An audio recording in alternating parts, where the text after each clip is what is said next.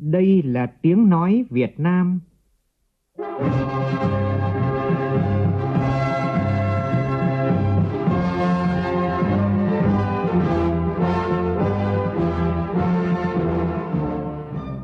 là tiếng nói Việt Nam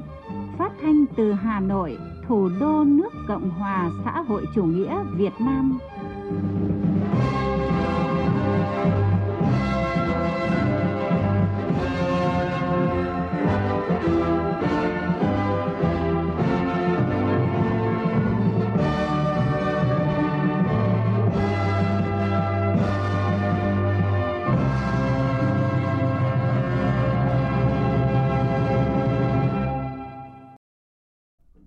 Kính chào quý vị và các bạn. Mời quý vị và các bạn nghe chương trình Thời sự trưa của Đài Tiếng Nói Việt Nam. Chương trình có những nội dung chính sau đây.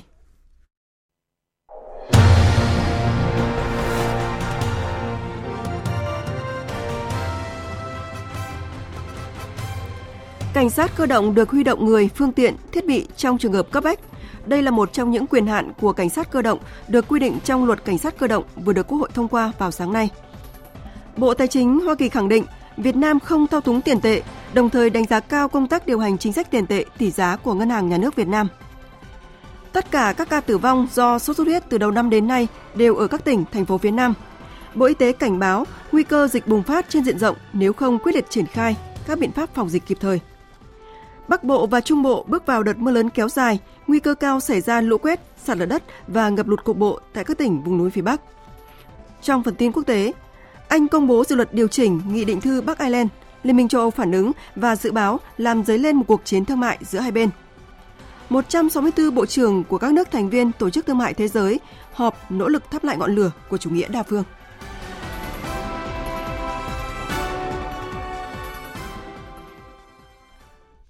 Bây giờ là nội dung chi tiết.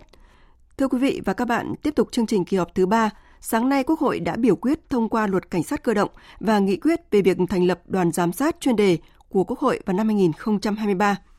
Cũng trong sáng nay, thảo luận ở hội trường về dự án luật thực hiện dân chủ ở cơ sở, các đại biểu Quốc hội đề nghị quy định rõ và đầy đủ trách nhiệm của chính quyền cơ sở, các cơ quan tổ chức trong các khâu thực hiện dân chủ cơ sở, đồng thời tổ chức thực hiện hiệu quả các vấn đề cần dân cần bàn, kiểm tra, quy định theo đúng quy định của pháp luật. Nhóm phóng viên Vân Hồng và Lại Hoa phản ánh. Với 91,16% số phiếu đại biểu Quốc hội có mặt tán thành, Quốc hội đã thông qua luật cảnh sát cơ động. Luật gồm có 5 chương, 33 điều, quy định cảnh sát cơ động là lực lượng vũ trang nhân dân thuộc Công an Nhân dân Việt Nam, là lực lượng nòng cốt trong việc thực hiện các biện pháp vũ trang bảo vệ an ninh quốc gia, đảm bảo trật tự an toàn xã hội. Luật quy định các hành vi bị nghiêm cấm trong đó có việc cấm chống đối cản trở hoạt động của cảnh sát cơ động, cấm mua chuộc hối lộ hoặc có hành vi ép buộc cán bộ chiến sĩ cảnh sát cơ động làm trái với quyền hạn nhiệm vụ được giao, cấm giả danh cán bộ chiến sĩ cảnh sát cơ động, cảnh sát cơ động tuần tra kiểm soát khu vực tuyến, địa bàn phức tạp về an ninh trật tự hoặc có sự kiện chính trị quan trọng. Hoạt động tuần tra kiểm soát phải tuân thủ quy định của pháp luật phương án, kế hoạch đã được cấp có thẩm quyền phê duyệt. Luật cũng quy định cán bộ chiến sĩ cảnh sát cơ động tôn trọng bảo vệ quyền lợi ích hợp pháp của nhân dân, tổ chức cá nhân, liên hệ chặt chẽ với nhân dân, kính trọng, lễ phép, tận tụy phục vụ nhân dân, dũng cảm, cảnh giác, sẵn sàng chiến đấu, hoàn thành tốt mọi nhiệm vụ được giao. Cũng trong sáng nay, với 94% số phiếu đại biểu Quốc hội có mặt tán thành, Quốc hội đã biểu quyết thông qua nghị quyết về việc thành lập đoàn giám sát chuyên đề của Quốc hội năm 2023. Quốc hội quyết nghị thành lập đoàn giám sát của Quốc hội việc thực hiện triển khai thực hiện nghị quyết của Quốc hội về chương trình mục tiêu quốc gia xây dựng nông thôn mới giai đoạn 2021-2025, giảm nghèo bền vững giai đoạn 2021-2025, phát triển kinh tế xã hội vùng đồng bào dân tộc thiểu số và miền núi giai đoạn 2021-2030 do Phó Chủ tịch Quốc hội Trần Quang Phương làm trưởng đoàn.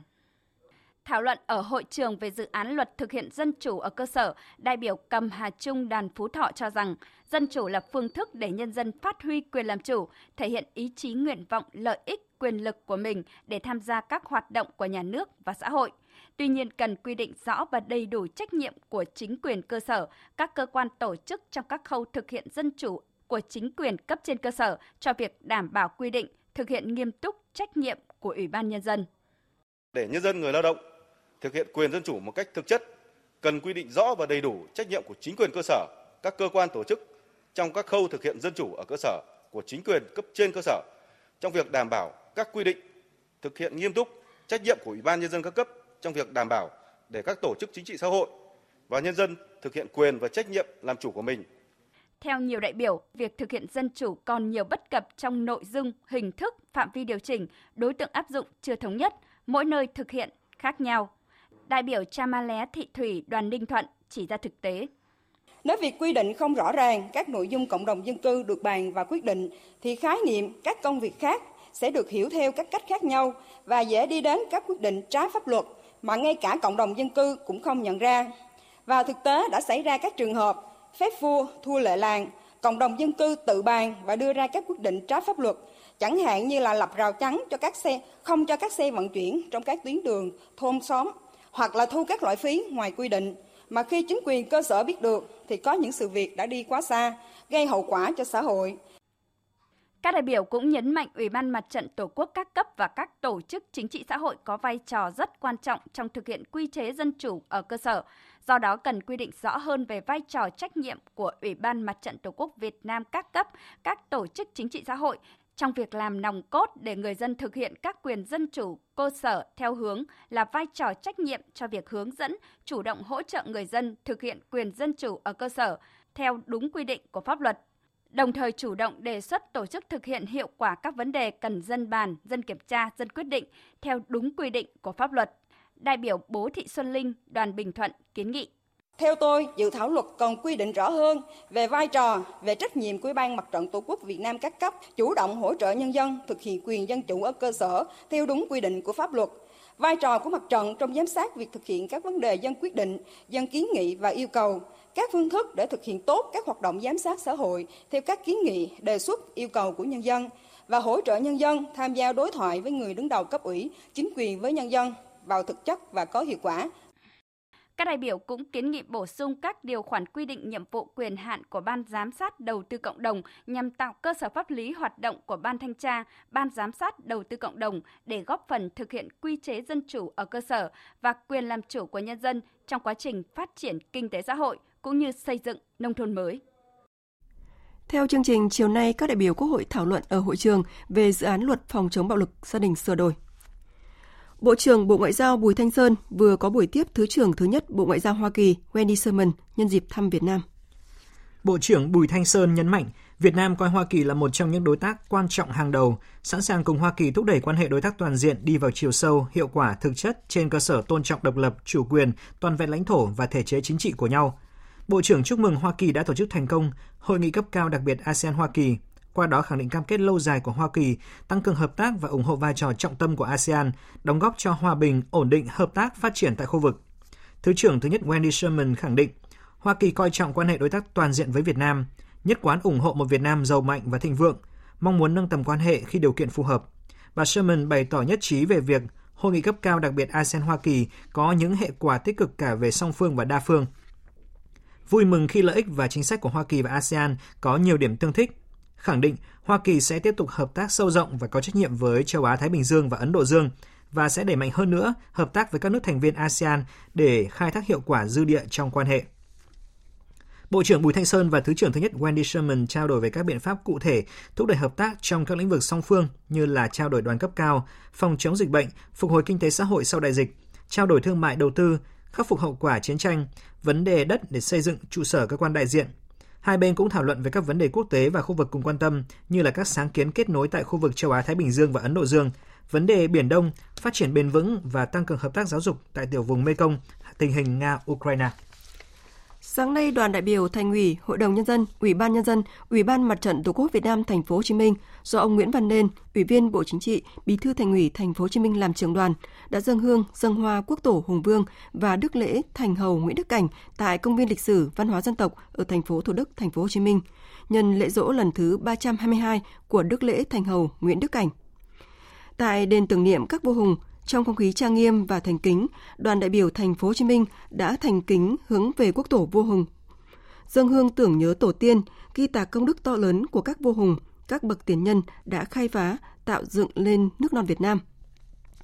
Tại đền thờ lễ Thành Hầu Nguyễn Hữu Cảnh, các đại biểu bày tỏ lòng biết ơn và ghi nhận công đức đối với Đức Lễ Thành Hầu Nguyễn Hữu Cảnh, vị tướng đặt nền móng cho vùng đất Sài Gòn gia định xưa, nay là thành phố Hồ Chí Minh và là người có công đầu tiên trong thiết lập hệ thống chính quyền ở vùng đất Nam Bộ. Sáng nay tại thành phố Đồng Hới, tỉnh Quảng Bình, Ủy ban dân tộc tổ chức gặp mặt 140 người có uy tín, đại biểu tiêu biểu trong đồng bào dân tộc thiểu số các tỉnh Quảng Bình, Quảng Trị, Thừa Thiên Huế. Đây là hoạt động trong khuôn khổ kỷ niệm 65 năm ngày Bác Hồ về thăm Quảng Bình và 65 năm ngày đồng bào Vân Kiều Paco mang họ Hồ. Phóng viên Thanh Hiếu, thường trú tại miền Trung, đưa tin. Tại buổi gặp mặt, Ban dân tộc tỉnh Quảng Bình đã báo cáo kết quả 10 năm thực hiện chính sách đối với người có uy tín trong đồng bào dân tộc thiểu số giai đoạn 2011-2021. Người có uy tín đã và đang góp phần quan trọng vào việc phát triển kinh tế xã hội, giữ gìn an ninh trật tự, củng cố khối đại đoàn kết toàn dân. Những người này có vai trò rất quan trọng trong củng cố lòng tin của đồng bào dân tộc thiểu số vùng sâu, vùng xa, vùng biên giới. Trong phát triển kinh tế xã hội, xóa đói giảm nghèo, xây dựng nông thôn mới, người có uy tín đã vận động nhân dân tự lực tăng gia phát triển sản xuất, vươn lên thoát nghèo. Nhiều người có uy tín tuổi cao có vai trò rất lớn trong vận động con cháu hăng say lao động, bảo tồn và phát huy những giá trị văn hóa tốt đẹp của đồng bào dân tộc thiểu số. Ông Hầu Allen, Bộ trưởng chủ nhiệm Ủy ban dân tộc cho biết, Đảng và nhà nước ta qua các thời kỳ đều xác định vai trò quan trọng của người có uy tín trong đồng bào dân tộc thiểu số Người có uy tín là những người được nhân dân tín nhiệm, sống mẫu mực, nêu gương, vận động đồng bào phát triển kinh tế, nâng cao đời sống, xây dựng bản làng văn hóa. Theo ông Hầu Á người có uy tín là cầu nối truyền tải những chủ trương chính sách của Đảng, pháp luật nhà nước đến với đồng bào. Địa phương cần quan tâm, tiếp tục phát huy vai trò của người có uy tín tại cơ sở một trong những chính sách quan trọng trong chính sách dân tộc đó là phát huy vai trò người có uy tín bằng quyết định của thủ tướng chính phủ và gắn với người có uy tín mà chúng ta đang đang có mặt hôm nay tạo nên một cái sức mạnh tổng hợp để hướng dẫn dẫn dắt bà con nhân dân ngoài chính sách của đảng và hệ thống chính trị thì người quan trọng nhất để mà định hướng để mà dẫn dắt vấn đề này để động viên bà con nhân dân chính là người có uy tín cho nên vai trò người có uy tín rất quan trọng trong cộng đồng tại buổi gặp mặt Ủy ban dân tộc đã tặng bằng khen các cá nhân tiêu biểu vì đã có thành tích xuất sắc trong xây dựng khối đại đoàn kết các dân tộc thiểu số trên địa bàn tỉnh Quảng Bình, trao quà và biểu dương các đại biểu tiêu biểu, người có uy tín trong đồng bào dân tộc thiểu số của ba tỉnh Quảng Bình, Quảng Trị và Thừa Thiên Huế. Dịp này, đoàn công tác của Ủy ban dân tộc cùng đến thăm và tặng quà các học sinh dân tộc thiểu số tiêu biểu trong học tập, rèn luyện tại trường phổ thông dân tộc nội trú tỉnh Quảng Bình. Tại xã Hướng Tân, huyện Hướng Hóa, tỉnh Quảng Trị, hôm nay diễn ra lễ khánh thành cụm di tích lịch sử cứ điểm 689 Khe Xanh. Đây là nơi ghi dấu trận chiến ác liệt từ ngày 12 tháng 6 đến ngày 8 tháng 7 năm 1968. Với chiến thắng này, quân và dân ta đã làm nên kỳ tích phi thường là đánh bại một lực lượng quân đội tinh nhuệ của Mỹ, có sự hỗ trợ tối đa của bộ máy quân sự khổng lồ và phương tiện chiến tranh hiện đại hàng đầu thế giới lúc bấy giờ, làm nên chiến thắng lịch sử Khe Xanh năm 1968, giải phóng hoàn toàn huyện Hướng Hóa. Phóng viên Thu Hòa đưa tin. Cụm di tích lịch sử cứ điểm 689 được xây dựng tại cao điểm 689 là nơi ghi danh các anh hùng liệt sĩ đã hy sinh trong chiến dịch giải phóng Khe Xanh từ ngày 12 tháng 6 đến ngày 7 tháng 7 năm 1968. Trong chiến tranh, cao điểm 689 thuộc xã Hướng Tân, huyện Hướng Hóa được ví như đồi A1 của lòng chảo Điện Biên Phủ. Mỹ mất cao điểm 689 là mất tà cơn và mất tất cả. Ngược lại, nếu ta chiếm được cao điểm 689 là có thể khống chế được hoàn toàn khe xanh. Do tầm quan trọng của vị trí chiến lược này mà lực lượng Mỹ ở đây được tăng cường tối đa về vũ khí và quân số. Tuy nhiên, với chiến thuật quân sự linh hoạt chắc chắn và trên hết là tinh thần chiến đấu ngoan cường dũng cảm của cán bộ chiến sĩ tiểu đoàn K3 Tam Đảo, nay là sư đoàn 346 quân khu 1. Quân ta đã đánh bại hàng chục đợt tấn công phản kích của địch. Đặc biệt, dạng sáng ngày 8 tháng 7 năm 1968, tiểu đoàn K3 đã đánh trận quyết định tiêu diệt toàn bộ quân địch trên cao điểm 689, làm nên chiến thắng lịch sử Khe Xanh vào năm 1968 và giải phóng hoàn toàn huyện Hướng Hóa. Trong cuộc chiến khốc liệt tại cao điểm 689, hàng trăm chiến sĩ giải phóng quân đến từ nhiều miền quê khác nhau đã anh dũng chiến đấu và vĩnh viễn nằm lại nơi mảnh đất khe xanh lịch sử này. Trở lại chiến trường xưa, tri ân các đồng đội, những ký ức năm xưa hiện về không ngăn nổi dòng nước mắt của cựu chiến binh Nguyễn Văn Hợi, nguyên trợ lý quân lực tiểu đoàn K3 Tam Đảo thuộc bộ đội địa phương tỉnh Quảng Trị.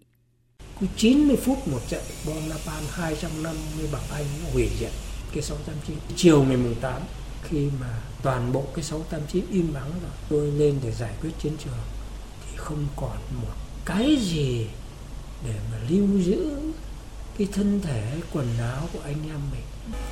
trong cái khói bom mù mịt như thế cái lá cờ giải phóng đồng chí quyền tung bay trên 689 là chúng tôi tự hào hãnh diện lắm cái trận 689 này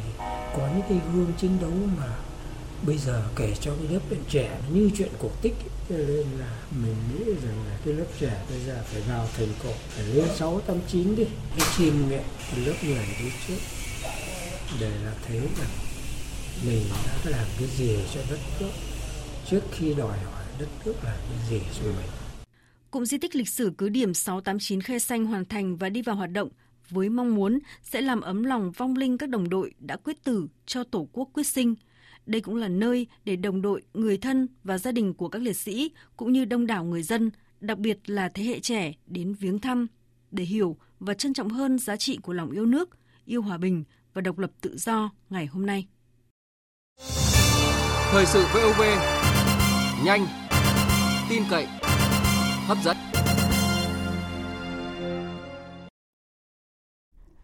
Đảm bảo nguồn cung xăng dầu, mọi học sinh đều được tiếp cận sách giáo khoa với giá hợp lý.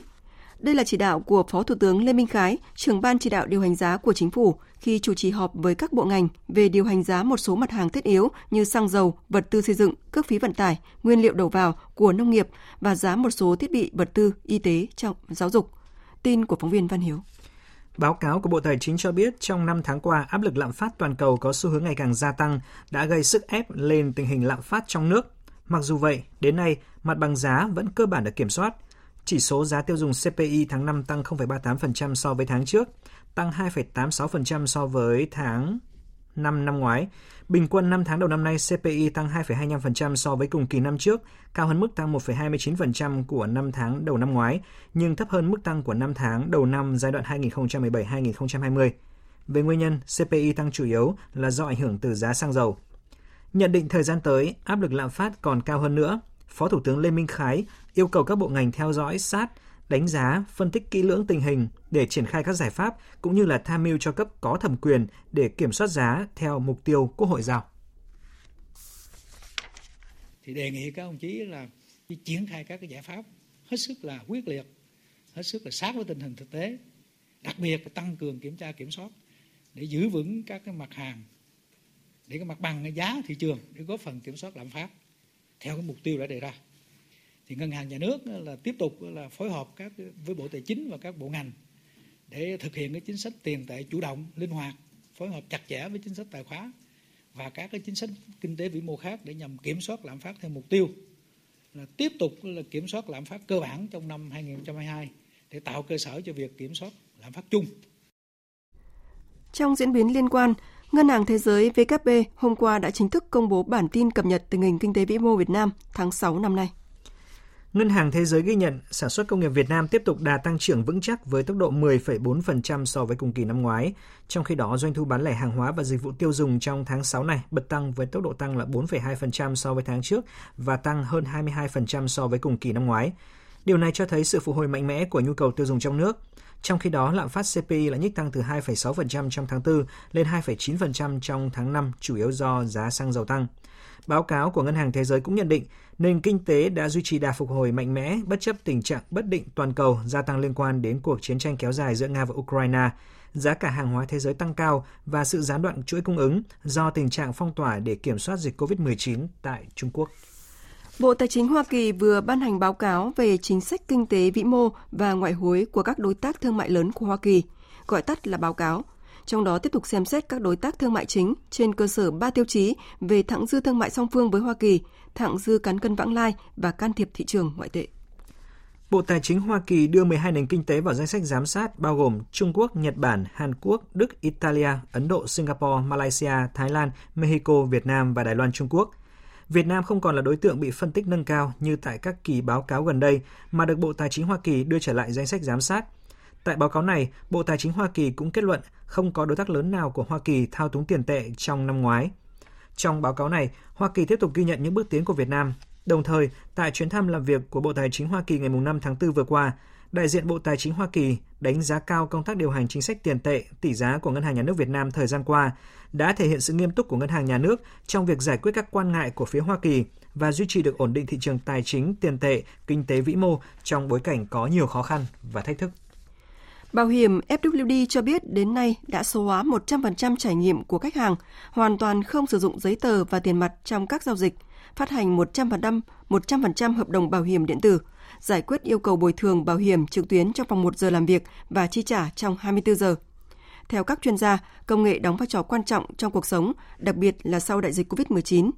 Trước đó, FWD cũng là công ty bảo hiểm nhân thọ đầu tiên tại Việt Nam ứng dụng trí tuệ nhân tạo trong hoạt động tổng đài dịch vụ khách hàng. Nhờ khai thác hiệu quả các nền tảng công nghệ mới như trí tuệ nhân tạo, dữ liệu lớn, điện toàn đám mây, FWD đã xây dựng một hệ sinh thái công nghệ thông minh tương thức với nhu cầu riêng biệt của từng khách hàng. Thưa quý vị và các bạn, thành phố Đà Nẵng đang khởi động hàng loạt các sự kiện du lịch trong mùa hè năm nay để phục vụ du khách. Ngành du lịch thành phố Đà Nẵng đã chuẩn bị nhiều sản phẩm mới, nâng cao chất lượng dịch vụ. Trong đó có những show diễn nghệ thuật tầm cỡ quốc tế, vũ hội hoành tráng và những đêm nhạc ừ, quy mô lớn cùng những hoạt động ẩm thực, nghệ thuật đặc sắc. Phản ánh của phóng viên Phương Cúc thường trú tại miền Trung. Vừa chớm hè, các khu điểm du lịch, những tuyến đường biển tại thành phố Đà Nẵng đã đông khách đến tham quan, vui chơi, nhất là dịp cuối tuần. Các khách sạn, nhà hàng, cơ sở dịch vụ ăn uống ven biển thành phố lại sáng đèn, khách tấp nập vào ra. So với các điểm đến lân cận, Đà Nẵng có sự chuẩn bị khá tốt cho công tác phục hồi cả về chất lượng dịch vụ lẫn số lượng sản phẩm. Chị Nguyễn Mai Hoa, du khách ở thành phố Hồ Chí Minh cảm nhận. Lần này em đến thì thấy là Đà Nẵng có nhiều đổi mới về dịch vụ du lịch cũng như là vì con người ờ, mang một cái ờ, sức sống trẻ và năng động hơn ngày xưa cũng như là những cái công trình dịch vụ về kiến trúc thượng tầng ờ, phát triển mạnh mẽ hơn trước đây. Mới đây, thành phố Đà Nẵng đã công bố chuỗi sự kiện tại lễ hội tận hưởng mùa hè Đà Nẵng 2022 với ba chủ đề chính: tận hưởng lễ hội và âm nhạc Đà Nẵng, tận hưởng biển Đà Nẵng và tận hưởng ẩm thực Đà Nẵng với 7 hoạt động chính.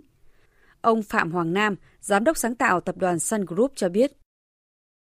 Đà Nẵng ấy, nó có nhiều cái, cái công trình mang tính biểu tượng cho du lịch và chúng tôi ờ, không chọn cái ờ, cái dạng xe trang trí theo dạng lễ hội mà ờ, mỹ thuật thông thường mà chúng tôi chọn những biểu tượng du lịch để làm cốt lõi chính cho trang trí xe. Thế thì khán giả mà đến với Đà Nẵng lần này ấy, xem những buổi trình diễn đó thì có thể họ muốn khám phá thêm những vùng đất du lịch của Việt Nam khác nữa và ờ, lại lại thưởng thức bên cạnh những cái hình ảnh thì còn những cái lời ca điệu múa nữa. Hiện đã có khoảng 80% doanh nghiệp du lịch ở thành phố Đà Nẵng hoạt động trở lại. Hệ thống dịch vụ khối cơ sở lưu trú đạt công suất trung bình 60%. Đây là những con số khá ấn tượng khi thị trường khách quốc tế chưa phục hồi đầy đủ, trong khi thị trường khách nội địa đang có tín hiệu lạc quan. Bà Trương Thị Hồng Hạnh, Giám đốc Sở Du lịch thành phố Đà Nẵng cho biết, du lịch nội địa đang tăng trưởng mạnh sau khi dịch COVID-19 được kiểm soát Riêng tháng 5 năm nay có gần 300.000 lượt khách trong nước tới thành phố Đà Nẵng, tăng gấp gần 5 lần so với cùng kỳ năm ngoái. Hàng loạt sự kiện âm nhạc, nghệ thuật và lễ hội quốc tế sẽ được xây dựng riêng cho Đà Nẵng trong thời gian tới, hứa hẹn thổi bùng sức sống du lịch hè trên thành phố biển xinh đẹp. Với chuỗi sự kiện lễ hội tận hưởng mùa hè Đà Nẵng 2022 cùng các à, sự kiện khác sẽ dự kiến diễn ra từ nay đến cuối năm 2022 thì chúng tôi cũng kỳ vọng du lịch Đà Nẵng sẽ sớm phục hồi và du khách sẽ đến với Đà Nẵng đông đúc hơn và nhộn nhịp hơn cùng với các sản phẩm mới của các nhà đầu tư các khu du lịch khác trên địa bàn À, đặc biệt ờ, thành phố cũng khai trương khu nghỉ dưỡng à, Mikayuki là một khu nghỉ dưỡng 5 à, sao à, mang phong cách Nhật Bản thì rất nhiều sản phẩm mới của thành phố sẽ được chào đón phục vụ du khách từ mùa hè năm nay. Một vụ tai nạn giao thông đặc biệt nghiêm trọng vừa xảy ra trên địa bàn thành phố Ninh Bình, tỉnh Ninh Bình, làm ít nhất 4 người tử vong và nhiều người khác bị thương. Vụ tai nạn xảy ra vào đêm qua, xe ô tô khách chạy tuyến Hà Nội Nghệ An khi đến nút giao giữa quốc lộ 1A thuộc phường Nam Thành, thành phố Ninh Bình thì tông vào xe máy, sau đó chiếc xe khách bị lật nghiêng. Hậu quả làm 4 người tử vong và 4 người khác bị thương. Theo thông tin ban đầu, chiếc xe khách này không được phép lưu thông vào thành phố Ninh Bình. Những cơn mưa lớn kéo dài suốt từ đêm qua đến sáng nay đã khiến nhiều địa phương trong tỉnh Lào Cai bị ảnh hưởng, đặc biệt là tại huyện Bảo Yên ghi nhận lũ quét xuất hiện gây thiệt hại nặng. Qua giả soát sơ bộ, các xã chịu nhiều ảnh hưởng nhất là Lương Sơn, Phúc Khánh, Yên Sơn và thị trấn Phố Ràng. Ông Tô Ngọc Liễn, Chủ tịch Ủy ban dân huyện Bảo Yên cho biết. Ngay từ đêm hôm qua trên cơ sở cái dự báo thời tiết sóng truyền thủy văn gửi thì huyện đã có chỉ đạo tới tất cả các xã cắt cử cán bộ và các lực lượng tham gia trực và ban chỉ đạo sáng nay thì cũng đang phân công cho các đồng chí lãnh đạo ờ, cả huyện đi kiểm tra tất cả các vị trí mà hôm qua xảy ra cái lũ sụt sạt và đề xuất cái phương án mà xử lý ngay đặc biệt là vấn đề giao thông cũng như là các khu vực mà có nguy cơ tiềm ẩn thì sẽ chỉ đạo các địa phương cử các lực lượng để di chuyển dân ra khỏi khu vực vùng lũ Mưa lớn kéo dài từ đêm qua đến dạng sáng nay cũng đã khiến một số khu vực tại thành phố Điện Biên Phủ và huyện Điện Biên, tỉnh Điện Biên bị ngập cục bộ. Theo dự báo, mưa sẽ còn tiếp diễn trong 1 đến 2 ngày tới, tập trung chủ yếu ở các huyện Mường Nhé, Nậm Bồ, Mường Trà, Tùa Chùa, Tuần Giáo, Mường Ảng, Điện Biên, thị xã Mường Lay và thành phố Điện Biên Phủ. Nguy cơ ngập úng sạt lở, người dân cần chú ý đề phòng để giảm thiểu các thiệt hại. Tại Hà Nội, lý giải nguyên nhân ngập trên diện rộng trong cơn mưa lớn diễn ra vào tối qua – công ty trách nhiệm hữu hạn một thành viên thoát nước Hà Nội cho biết, tại địa bàn quận Cầu Giấy, lượng mưa lớn nhất thành phố là 155,3 mm, Đống Đa là 107 mm, Hai Bà Trưng là 95,5 mm, Hoàn Kiếm là 91 mm. Trung bình toàn thành phố có lượng mưa lên tới 155 mm trên 80 phút. Do cường độ mưa lớn diễn ra trong thời gian ngắn vượt quá khả năng tiêu thoát nước của hệ thống nên đã xảy ra tình trạng ngập úng ở nhiều nơi. Tiếp theo, biên tập viên Bùi Chuyên sẽ chuyển đến quý vị và các bạn một số thông tin về thời tiết. Do có mưa nên nhiều tỉnh thành ở Bắc Bộ trong đó có thủ đô Hà Nội hôm nay trời mát mẻ, cao nhất trong ngày không quá 29 độ, khác hẳn không khí nóng nực của những ngày trước đó. Với các nơi khác ở miền Bắc như là Lai Châu, Điện Biên, Sơn La, Hòa Bình, Lào Cai, Yên Bái, Thanh Hóa, Nghệ An – Hôm nay sẽ có những nơi mưa lớn, dự báo có điểm mưa trên 120 mm, cảnh báo lũ quét sạt lở đất ở khu vực vùng núi và ngập úng ở những khu vực trũng thấp. Đối với khu vực miền Trung vẫn chưa có dấu hiệu sẽ kết thúc đợt nắng nóng và dự báo nắng nóng sẽ còn kéo dài đến hết tuần này với nhiệt độ cao nhất từ 37 đến 38 độ, có nơi trên 38 độ. Hôm nay những nơi nắng nóng nhất gồm có thành phố Đồng Hới, Đông Hà, Quảng Trị, Huế, đến Đà Nẵng, Quảng Ngãi, Tuy Hòa. Còn tại khu vực Tây Nguyên và Nam Bộ ngày nắng, chiều tối có mưa rông, nhiệt độ cao nhất từ 32 đến 34 độ.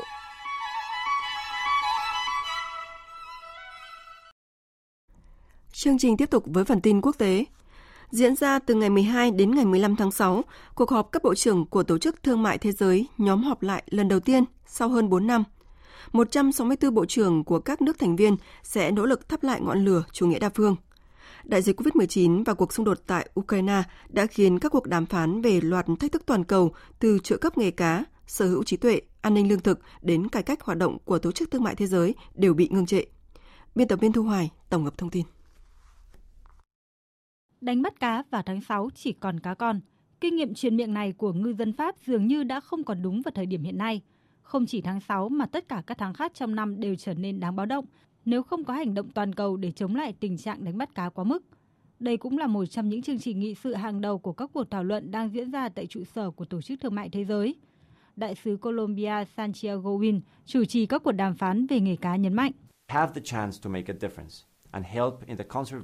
Chúng ta có cơ hội để tạo ra sự khác biệt và hỗ trợ việc bảo tồn, cũng như sử dụng bền vững các đại dương thông qua một thỏa thuận lịch sử về nghề cá Việc ký kết một thỏa thuận ràng buộc pháp lý toàn cầu để hạn chế trợ cấp nghề cá sẽ là cột mốc quan trọng nhất về tính bền vững của đại dương. Đánh bắt cá chỉ là một trong rất nhiều những vấn đề đang thách thức chủ nghĩa đa phương và hoạt động của Tổ chức Thương mại Thế giới. Những câu hỏi lớn đặt ra là liệu lần họp đầu tiên sau hơn 4 năm này của Tổ chức Thương mại Thế giới có thể tạo dựng được sự hợp tác quốc tế vào thời điểm mà thế giới phải đối mặt đồng thời với nhiều cuộc khủng hoảng và cạnh tranh ngày càng tăng giữa Mỹ và Trung Quốc đang gây xáo trộn trật tự thế giới hay không? Những cuộc khủng hoảng này đã thúc đẩy một sự suy nghĩ lại về toàn cầu hóa trên diện rộng. Các quốc gia đang ngày càng hướng trọng tâm kinh tế của mình vào bên trong, tìm cách bảo vệ, thúc đẩy các ngành công nghiệp trong nước và cái giá phải trả là hệ thống thương mại cởi mở mà Tổ chức Thương mại Thế giới được thiết kế để thúc đẩy. Diễn ra từ ngày 12 đến 15 tháng 6, cuộc họp cấp bộ trưởng của Tổ chức Thương mại Thế giới sẽ cố gắng giải quyết một số xu hướng đó. Nếu không đạt được đồng thuận về những vấn đề như trợ cấp nghề cá hay thương mại điện tử, thì rất ít hy vọng Tổ chức Thương mại Thế giới có thể hoàn thành các mục tiêu lớn hơn như góp phần vào cuộc chiến chống biến đổi khí hậu toàn cầu hay củng cố hệ thống lương thực đang trong khủng hoảng. Chính phủ Anh đã công bố dự luật mới nhằm điều chỉnh việc áp dụng Nghị định thư Bắc Ireland, một trong những cam kết của Anh về vùng Bắc Ireland trong thỏa thuận Brexit. Quyết định của Anh đã ngay lập tức vấp phải sự phản ứng của Liên minh châu Âu và dự báo làm dấy lên một cuộc chiến thương mại giữa hai bên. Phó Chủ tịch Ủy ban châu Âu Maros Sefcovic trong một tuyên bố đã khẳng định rằng Liên minh châu Âu sẽ không đàm phán lại về nghị định thư Bắc Ireland. Đàm phán lại nghị định thư là không thực tế. Bất cứ hoạt động đàm phán lại sẽ mang thêm bất ổn cho người dân và doanh nghiệp Bắc Ireland. Vì lý do này, Liên minh châu Âu sẽ không đàm phán lại nghị định thư. Mục tiêu của chúng tôi là thực thi nghị định. Thủ tướng Đức Olaf Scholz trong một phát biểu thì nói rằng ông đấy làm tiếc trước quy định không hợp pháp của Anh khi đưa ra một đạo luật bãi bỏ việc kiểm tra hàng hóa di chuyển giữa Anh và Bắc Ireland. Ông đồng thời nhấn mạnh rằng Liên minh châu Âu sẽ có một phản ứng thống nhất về vấn đề này. Trong khi Ngoại trưởng Ireland Simon Coveney thì nói rằng đề xuất thay đổi luật của Anh đã vi phạm luật pháp quốc tế, không quốc gia nào ngoại trừ Anh ủng hộ quy định trên. Ngoại trưởng Ireland cũng nhấn mạnh, ông không tin rằng có lý do đúng đắn nào để thực hiện quy định trên trong bối cảnh Liên minh châu Âu vẫn đang tìm cách đàm phán nhằm tìm kiếm một thỏa hiệp với Anh liên quan đến các quy định thương mại. Phản ứng về các diễn biến trên, Mỹ đã kêu gọi Anh và Liên minh châu Âu quay trở lại bàn đàm phán, giải quyết các khác biệt trong việc thực thi Nghị định thư Bắc Ireland. Theo Nghị định thư Bắc Ireland, sau khi Anh rời Liên minh châu Âu, vùng lãnh thổ này tiếp tục tuân thủ các quy định của thị trường chung châu Âu nhằm tránh phải thiết lập biên giới với Cộng hòa Ireland. Theo dự luật mới, Anh dự định sẽ dỡ bỏ hầu hết các điểm kiểm soát hàng hóa từ các vùng còn lại sang Bắc Ireland trong khi vẫn ưu tiên mục tiêu không thiết lập biên giới trên đảo Ireland đúng như nguyên tắc của thỏa thuận nhằm đảm bảo hòa bình cho vùng này đạt được vào năm 1998. Quan hệ giữa Australia và Trung Quốc đang có dấu hiệu cải thiện khi Phó Thủ tướng Bộ trưởng Quốc phòng nước này vừa có cuộc gặp với Bộ trưởng Quốc phòng Trung Quốc bên lề đối thoại Shangri-La tại Singapore vào tuần qua và sắp tới có thể Bộ trưởng Thương mại của nước này cũng sẽ gặp người đồng cấp Trung Quốc. Đây là tín hiệu tích cực sau hơn 2 năm Trung Quốc mừng ngừng mọi giao thiệp cấp cao với Australia. Mặc dù vậy, trong bối cảnh này, Australia vẫn khẳng định sẽ không thỏa hiệp để cải thiện quan hệ với Trung Quốc sau cuộc gặp với Bộ trưởng Quốc phòng Trung Quốc Ngụy Vượng Hòa được dư luận đánh giá là phá băng trong quan hệ với Trung Quốc, Phó Thủ tướng Bộ trưởng Quốc phòng Australia Richard Mares đã khẳng định Trung Quốc là đối tác thương mại lớn nhất của nước này và Australia muốn có một mối quan hệ thương mại bình thường với Trung Quốc. Tuy vậy, Bộ trưởng Richard Malet nhấn mạnh, mặc dù muốn cải thiện quan hệ với Trung Quốc, sang điều này không đồng nghĩa với việc Australia có thể trả giá bằng lợi ích quốc gia, trong đó bao gồm cả việc duy trì trật tự thế giới dựa trên luật lệ, quyền tự do đi lại trên biển cả, bao gồm ở Biển Đông, nơi phần lớn các chuyến tàu thương mại của Australia đi qua. Không chỉ riêng Phó Thủ tướng Bộ trưởng Quốc phòng Richard Mallet, truyền thông Australia hôm nay cũng cho biết, Ngoại trưởng nước này Penny Wong cũng cho biết chính phủ Australia sẽ tận dụng mọi cơ hội để vận động cho các nhà xuất khẩu Australia và kêu gọi loại bỏ các rào cản thương mại phi lý. Tuy vậy, Ngoại trưởng Penny Wong đồng thời nhấn mạnh Australia sẽ luôn đứng lên vì giá trị và lợi ích của mình – cho dù đó là vấn đề nhân quyền, Biển Đông hay sự minh bạch và thương mại dựa trên luật lệ. Giới chuyên gia nhận định, mặc dù Australia khẳng định sẽ không thỏa hiệp trong quan hệ với Trung Quốc, song giọng điệu mà nước này sẽ dùng là sẽ thay đổi. Liên quan đến vấn đề Triều Tiên, Ngoại trưởng Mỹ Antony Blinken hôm qua đã khẳng định Mỹ sẽ tiếp tục gây sức ép lên Triều Tiên cho đến khi nước này thay đổi đường lối sau khi Mỹ gần đây cảnh báo rằng Triều Tiên đang chuẩn bị tiến hành vụ thử hạt nhân lần thứ bảy. Biên tập viên Đài tiếng nói Việt Nam thông tin. Trong cuộc gặp người đồng cấp Hàn Quốc tại thủ đô Washington ngày 13 tháng 6, Ngoại trưởng Antony Blinken cho biết Mỹ đang phối hợp chặt chẽ với đồng minh Hàn Quốc và Nhật Bản để có thể phản ứng nhanh chóng nếu Triều Tiên thử hạt nhân. The recent increase in Pyongyang's ballistic missile testing has raised tension Việc Triều Tiên tăng cường thử tên lửa đạn đạo gần đây đã làm gia tăng căng thẳng trên khắp khu vực Ấn Độ, Thái Bình Dương và hơn thế nữa, chúng tôi tiếp tục theo đuổi nỗ lực phi hạt nhân hóa hoàn toàn bán đảo Triều Tiên. Và tôi xin nhấn mạnh một lần nữa, Mỹ hoàn toàn không có ý định thù địch với Triều Tiên. Chúng tôi sẵn sàng đối thoại mà không cần điều kiện tiên quyết. Chúng tôi cũng muốn hỗ trợ người dân Triều Tiên, bao gồm cả viện trợ uh, vaccine ngừa COVID-19 Nói một cách đơn giản, mục tiêu của chúng tôi là vì một khu vực và một thế giới hòa bình ổn định. Cho đến khi chính quyền Bình Nhưỡng thay đổi đường lối hiện nay, chúng tôi sẽ còn tiếp tục duy trì gây áp lực. Về phần mình, Ngoại trưởng Hàn Quốc Park Jin cho rằng Triều Tiên đang đứng trước lựa chọn có hay không thực hiện vụ thử hạt nhân dẫn tới nhiều lệnh trừng phạt quốc tế hơn. With a shared understanding of the importance of extended deterrence với sự hiểu biết chung về tầm quan trọng của hoạt động dân đe mở rộng, Ngoại trưởng Mỹ Blinken và tôi đã nhất trí về việc sớm kích hoạt lại nhóm tham vấn và chiến lược dân đe mở rộng cấp cao. Nhóm này sẽ đóng vai trò là một cơ chế kịp thời và hiệu quả để thảo luận về các biện pháp dân đe cụ thể, mở rộng cũng như gửi đến Triều Tiên một thông điệp mạnh mẽ.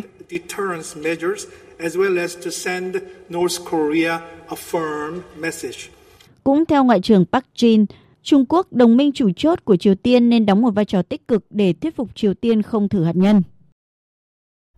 Tây Ban Nha đang chìm trong đợt nắng nóng kỷ lục trước mùa hè trong ít nhất 40 năm trở lại đây. Với nhiệt độ vượt quá 40 độ C ở các khu vực miền Trung và Nam Tây Ban Nha, đợt nắng nóng hiện tại có mức nhiệt tương đương với đợt nắng nóng sớm được ghi nhận vào năm 1981. Tại Mỹ hôm qua, cháy rừng đã bùng phát dữ dội ở khu vực ngoại ô Los Angeles thuộc bang California trong bối cảnh nhiệt độ tại đây tăng lên mức kỷ lục trong những ngày cuối tuần qua và giới chuyên gia cảnh báo về nguy cơ hỏa hoạn trên khắp miền Tây khô cằn của nước Mỹ.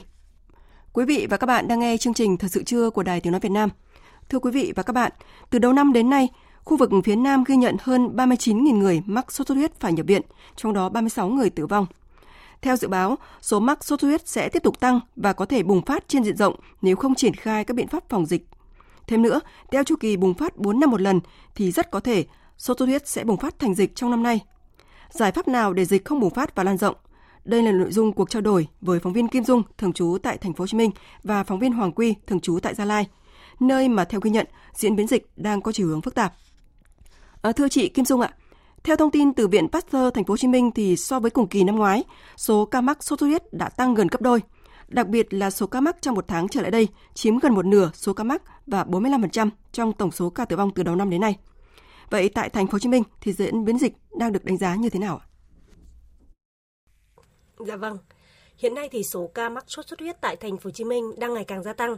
Cứ tuần sau thì số ca lại cao hơn trung bình 4 tuần trước. Và ngành y tế thành phố Hồ Chí Minh ấy, thì trước đó cũng đã có những cái dự báo về dịch bệnh sốt xuất huyết và cho đến hiện tại thì những nguy cơ để bùng phát dịch này thì đã hiện hữu. Thành phố Hồ Chí Minh đã ghi nhận khoảng 12.000 trường hợp mắc sốt xuất huyết, tăng gấp rưỡi so với cùng kỳ năm 2021 và chỉ tính riêng trong tháng 5 thì số ca nhập viện cao bằng tổng số tích lũy từ đầu năm. Số ca nặng cũng tăng gấp 7 lần so với cùng kỳ năm 2021 theo đánh giá của lãnh đạo Sở Y tế Thành phố Hồ Chí Minh thì khả năng cao là năm nay sẽ có dịch sốt xuất huyết lớn vì theo chu kỳ thì khoảng 4 đến 5 năm dịch sẽ bùng lên một lần với nhiều khả năng. Ở khu vực Tây Nguyên luôn là điểm nóng về sốt xuất huyết. À, tại Gia Lai, dịch sốt xuất huyết đang có những diễn biến như thế nào, thưa anh Hoàng Quy? À, vâng, thưa biên tập viên Minh Châu, mặc dù số ca mắc của Gia Lai nhỏ hơn rất nhiều so với con số mà phóng viên Kim Dung đã nêu, thực tế thì dịch ở Gia Lai đang là cái giai đoạn đầu của sốt xuất huyết nhưng cũng có những cái diễn biến khá là phức tạp. Hiện nay sốt xuất huyết đã bùng phát mạnh ở 16 trên 17 huyện, thị xã, thành phố của tỉnh Gia Lai với à, hơn 300 ca mắc và tăng gần 60% so với cùng kỳ năm ngoái. Cá biệt thì vào cuối tháng 5 có một trường hợp tử vong là một bệnh nhân nữ 20 tuổi tại một địa phương ở Gia Lai đã tử vong vì sốt xuất huyết.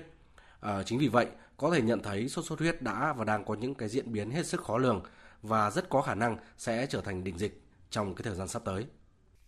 Có thể thấy một điểm chung đó là thói quen sinh hoạt và môi trường sống đã tạo ra nguy cơ bùng phát dịch sốt xuất huyết. Điều này cũng cho thấy là sốt xuất huyết có thể phòng ngừa bằng chính hành động của cộng đồng.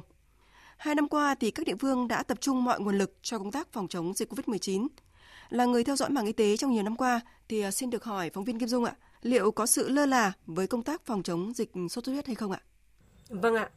qua theo dõi và đi thực tế ờ, tại các ổ dịch, các khu đông dân cư thì tôi nhận thấy sự lơ là chủ quan rất là rõ. Thứ nhất là nhiều nơi ở của người dân rất là mất vệ sinh. Họ không có xử lý môi trường xung quanh, loại bỏ những cái ao tù nước động, các cái vật chứa nước. Nên đây chính là cơ hội cho mũi sinh sản và phát triển. Thứ hai là nhiều người bị sốt xuất huyết mà lầm tưởng đó là COVID, cho nên là đến khi trở nặng, biến chứng nguy hiểm thì mới nhập viện muộn và điều trị muộn. À, thế còn với phóng viên Hoàng Quy ạ, à, từ diễn biến dịch bùng phát tại Gia Lai thì theo anh, có sự lơ là trong công tác chống dịch hay không ạ? À, vâng, thực tế cho thấy các ca bệnh mắc sốt xuất huyết gia tăng mạnh từ tháng 5 và kéo dài đến nay vì thời điểm này là Gia Lai đang là cao điểm của mùa mưa ẩm thấp à, tạo điều kiện cho dịch bùng phát. Người dân chủ quan là nghĩ rằng các triệu chứng như đau đầu, hóa mắt hay chóng mặt, nhức mỏi cơ thể là do là thay đổi thời tiết hoặc là đó là các cái triệu chứng của hậu Covid nên khi phát hiện thì bệnh đã có cái tiến triển nặng. À, nhiều gia đình có trẻ nhỏ mắc sốt xuất huyết nhưng không nắm được bệnh tình à, nên thay vì đến bệnh viện thăm khám thì lại tự chữa cho trẻ tại nhà. Chính vì vậy khi phát hiện thì bệnh đã trở nặng và có cái diễn biến xấu.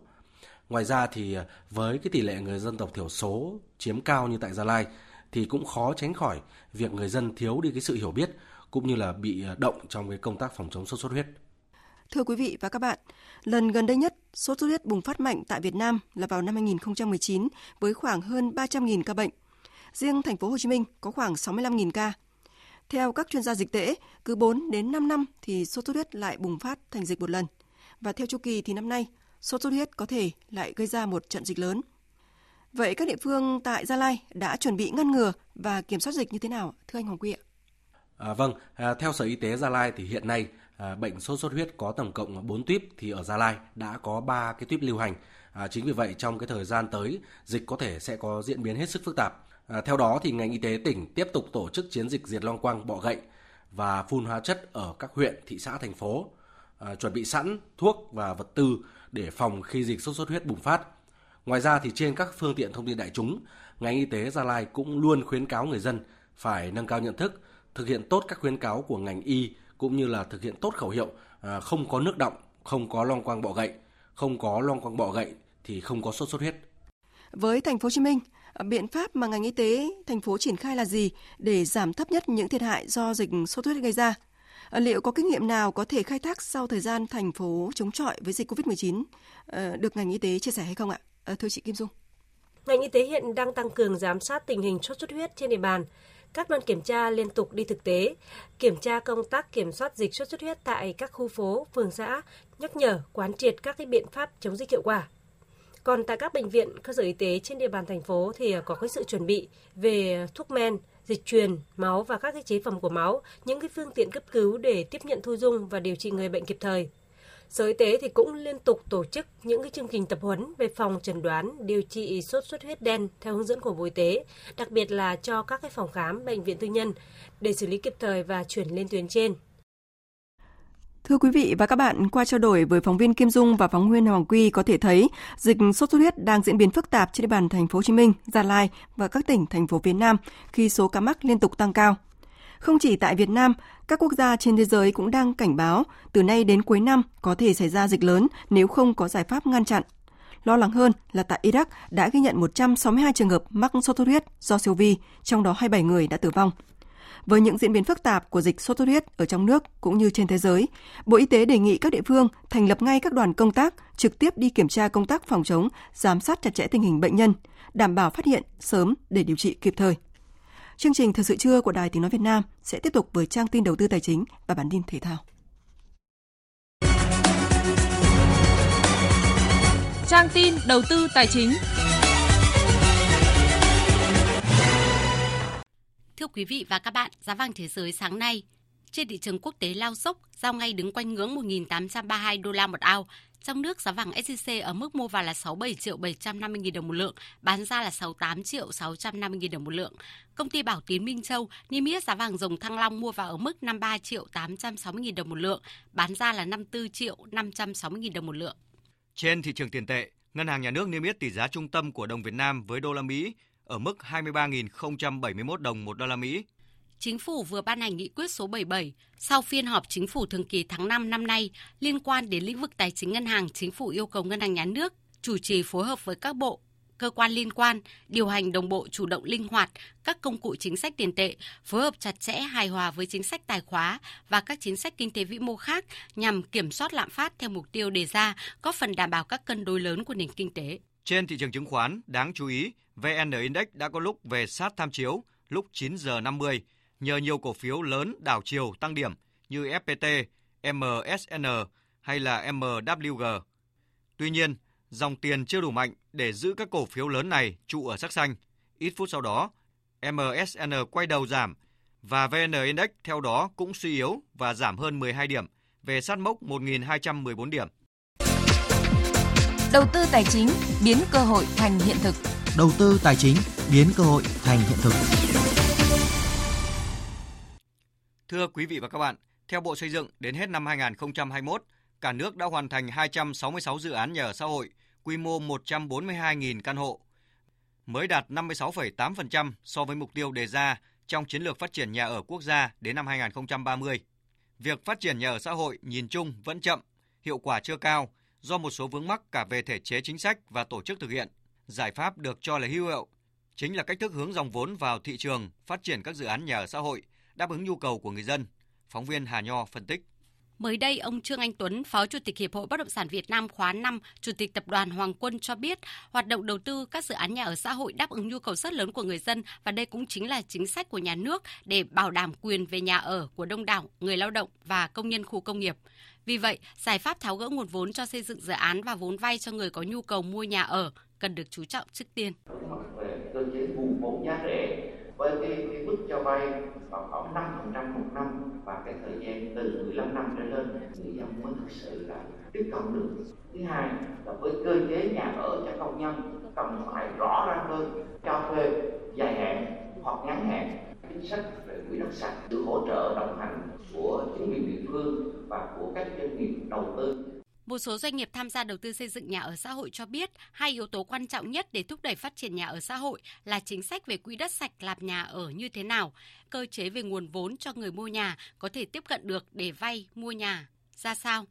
Ông Vương Quốc Toàn, Chủ tịch Hội đồng Quản trị Tập đoàn Lan Hưng cho rằng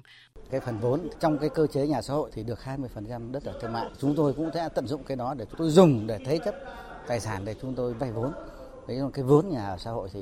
cái vốn quan trọng nhất là chính quyền cấp cho cái vốn người mua nhà. Thế còn vốn mà để cho doanh nghiệp thì mà chúng tôi bằng các cái nguồn vốn của các ngân hàng và bằng các cái nguồn vốn tự có và bằng các cái nguồn vốn của tự dự án tạo nên 20% đó thì được nhà nước cấp sổ đỏ thì từ cái sổ đỏ đó chúng tôi có tiền chúng tôi có sổ chúng tôi vay vốn để đầu tư ngược lại cho nhà xã hội theo phân tích của các chuyên gia kinh tế, việc kiểm soát dòng vốn đổ vào thị trường bất động sản là cần thiết, nhưng cần qua các bước đánh giá đúng tình hình, từ đó định hướng dòng vốn vào đúng nơi sản xuất kinh doanh, tránh tình trạng đột ngột gây tác động tiêu cực tới thị trường. Chuyên gia kinh tế tiến sĩ Cấn Văn Lực phân tích. Nếu như cái dòng vốn nó bị kiểm soát chặt chẽ quá, nó bị nghẽn đối với thị trường bất động sản thì nó hệ lụy như thế nào? Với cái bối cảnh chúng ta kiểm soát chặt chẽ, thái quá thì đương nhiên là doanh nghiệp sẽ lo lắng và thị trường lo lắng và họ sẽ trì hoãn triển khai những cái dự án tiếp theo và đây cũng là những cái động lực nó vừa là góp cho cái phần phục hồi trước mắt cũng như là cái câu chuyện về lâu dài chúng ta phải kiểm soát cho nó phù hợp chứ không thể là kiểm soát nó độ là nó ngẽn làm tắt các chuyên gia trong lĩnh vực luật kinh tế tài chính đầu tư bất động sản trong các cuộc hội thảo gần đây cũng đã nêu nhiều ý kiến đóng góp về các giải pháp phát triển minh bạch thị trường bất động sản, vì đây là thị trường có đóng góp tích cực vào hoạt động nâng cao chất lượng đô thị cả về kinh tế hạ tầng kiến trúc nhà ở, chất lượng sống của người dân. Theo đó, để triển khai thành công chiến lược phát triển nhà ở quốc gia thì các bộ ngành liên quan, chính quyền các cấp và nhất là các doanh nghiệp cần phối hợp để tìm giải pháp hữu hiệu đưa dòng vốn vào hoạt động sản xuất kinh doanh, hướng dòng vốn vào phát triển các phân khúc đáp ứng nhu cầu cầu ở thực của người dân, nhất là phân khúc nhà ở xã hội.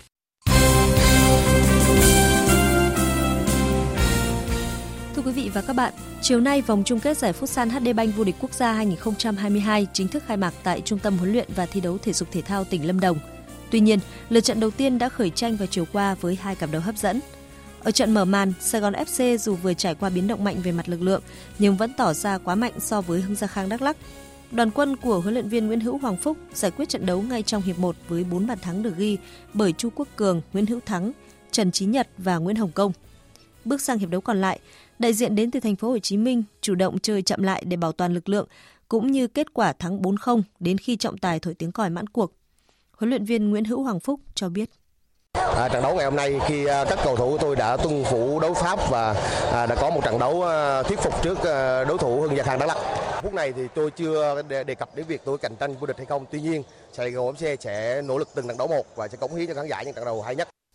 Ở trận đấu còn lại, câu lạc bộ Tân Hiệp Hưng và Hiếu Hoa Đà Nẵng tạo nên cuộc sượt đuổi tỷ số hấp dẫn và căng thẳng đến những giây cuối cùng. Kết thúc trận đấu, câu lạc bộ Hiếu Hoa Đà Nẵng giành chiến thắng chung cuộc với tỷ số 3-2.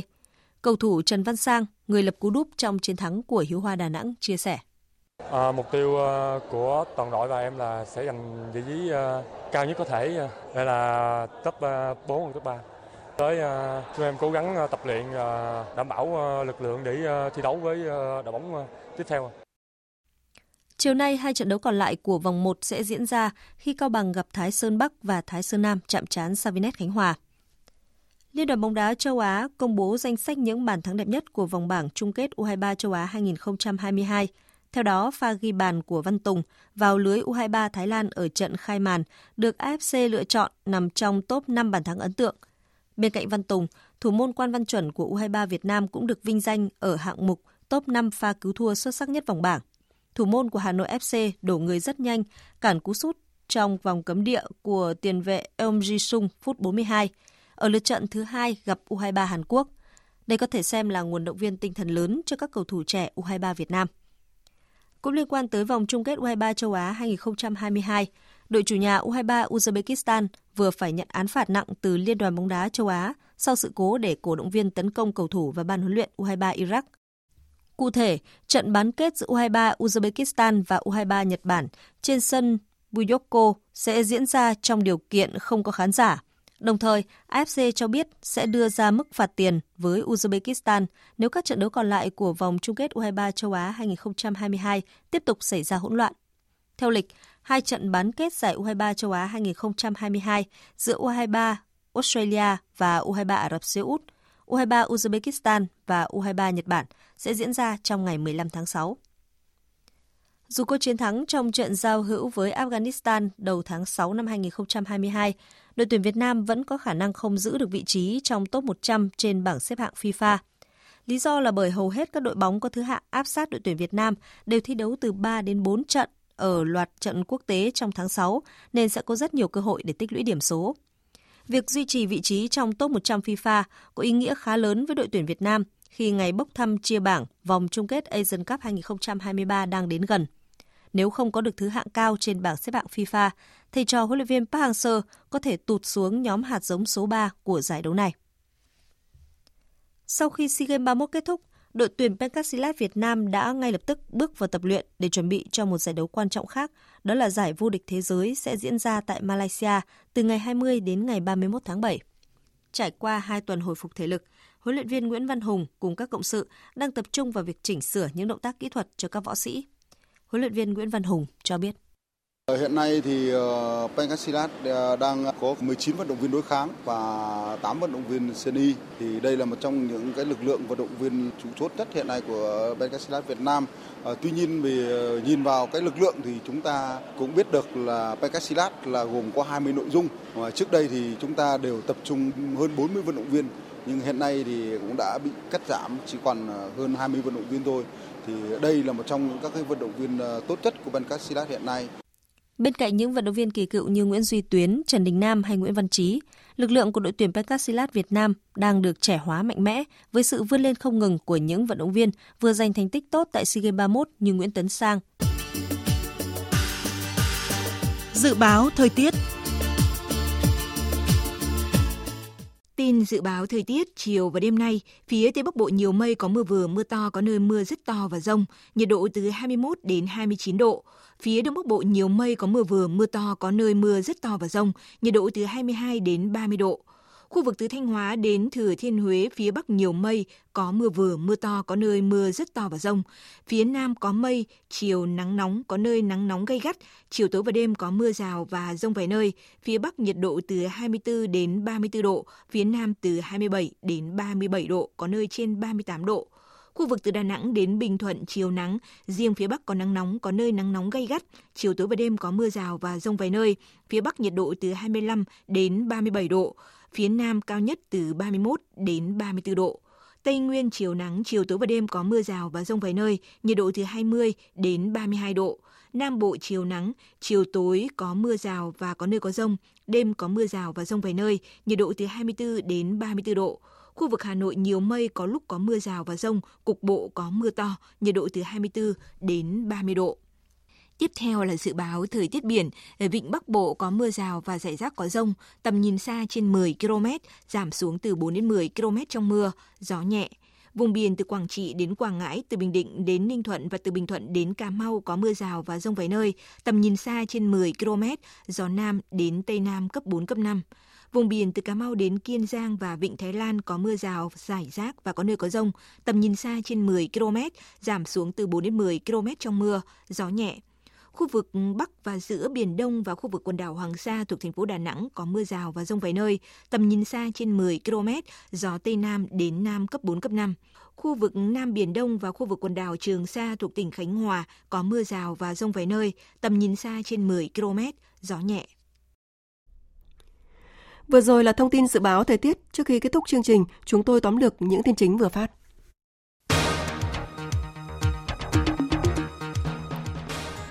Thảo luận ở hội trường về dự án luật thực hiện dân chủ ở cơ sở, các đại biểu Quốc hội đề nghị quy định rõ và đầy đủ trách nhiệm của chính quyền cơ sở, các cơ quan tổ chức trong các khâu thực hiện dân chủ ở cơ sở,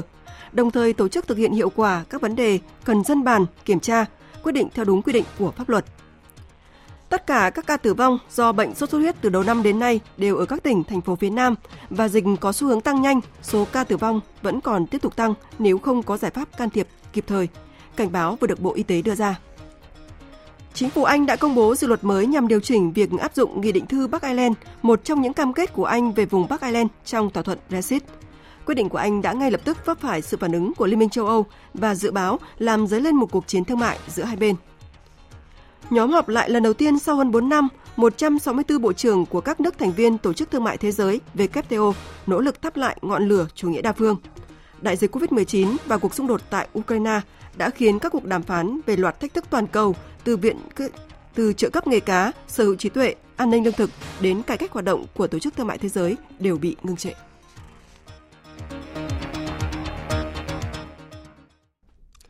Phần tóm lược những tin chính vừa rồi đã kết thúc chương trình Thật sự trưa của Đài Tiếng Nói Việt Nam. Chương trình do các biên tập viên Minh Châu, Hùng Cường, Hàng Nga và Hoàng Ân thực hiện với sự tham gia của kỹ thuật viên Hồng Thanh, chịu trách nhiệm nội dung Lê Hằng – Cảm ơn quý vị và các bạn đã quan tâm lắng nghe.